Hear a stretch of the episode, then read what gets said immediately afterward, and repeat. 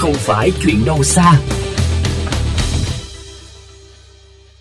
Quý vị thân mến, hệ thống sông ngòi kênh rạch khá dày đặc, khoảng 2.000 km, mật độ 3,38 km trên 1 km vuông đã tạo nên diện mạo đặc trưng riêng và vẻ đẹp cảnh quan khác biệt cho thành phố Hồ Chí Minh.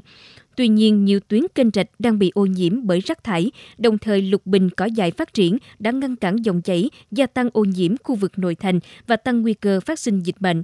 Trước thực tế trên, mới đây Ủy ban nhân dân thành phố Hồ Chí Minh đã yêu cầu các sở ngành và chính quyền địa phương lên phương án xử lý vi phạm, phát triển cảnh quan khu vực và ven kênh rạch trên địa bàn. Ghi nhận của phóng viên VOV Giao thông. Ghi nhận tại tuyến rạch Bến Nghé quận 4 thường xuyên bị ách tắc dòng chảy bốc mùi hôi thối bởi rác thải sinh hoạt và lục bình. Tuy nhiên, nhờ chính quyền địa phương và người dân cùng vào cuộc thu dọn đã khơi thông dòng chảy, có những chuyển biến tích cực nhiều người dân khi thấy sự lột xác của con kênh đã không khỏi vui mừng. Trước thì à, nó dơ dãi nó không có à, sạch nhưng bây giờ bây giờ thì nó, nó rất là đẹp. Cải tạo con kênh này thì rất là sạch sẽ, cây không còn âm um tùm, không sợ là lá rụng rồi ô nhiễm nào là mũi mồng nữa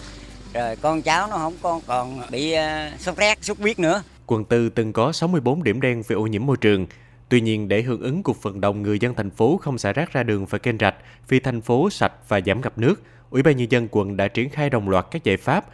Đến thời điểm hiện tại, các điểm đen rác thải cơ bản đã được xử lý. Ông Võ Thanh Dũng, Phó Chủ tịch Ủy ban nhân dân quận 4 cho biết: Quyết tâm hoàn thành cái quy chế về quản lý về vệ sinh môi trường của quận mà trong quý 1 theo cái hướng là à, người dân phải là cùng cộng đồng cách trách nhiệm đề nghị triển khai mạnh xử phạt theo nghị định 45 kiến nghị là nên phân luôn cả cái mảng vệ sinh môi trường đối với lòng sông thì ờ, là quận không làm được rồi nhưng mà đối với trên bờ thì việc rác thải phát sinh thì giao cho quận rồi ờ, phân bổ nguồn vốn thì quận để quận làm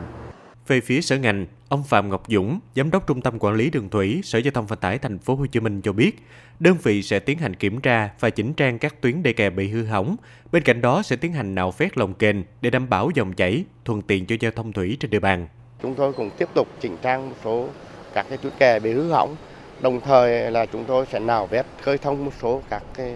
luồng tuyến các cái kênh rạch để đảm bảo cho cái việc và giao thông thủy. Bên cạnh đó thì chúng tôi à, cũng đã thực hiện kiểm tra đối với các bến sách ngang sông và hướng dẫn cho các cái chủ bến để đảm bảo công tác về an toàn. Hiện nhiều tuyến kênh rạch trên địa bàn thành phố đã được chỉnh trang như kênh Thị Nghè, rạch Bến Nghé, rạch Lăng hài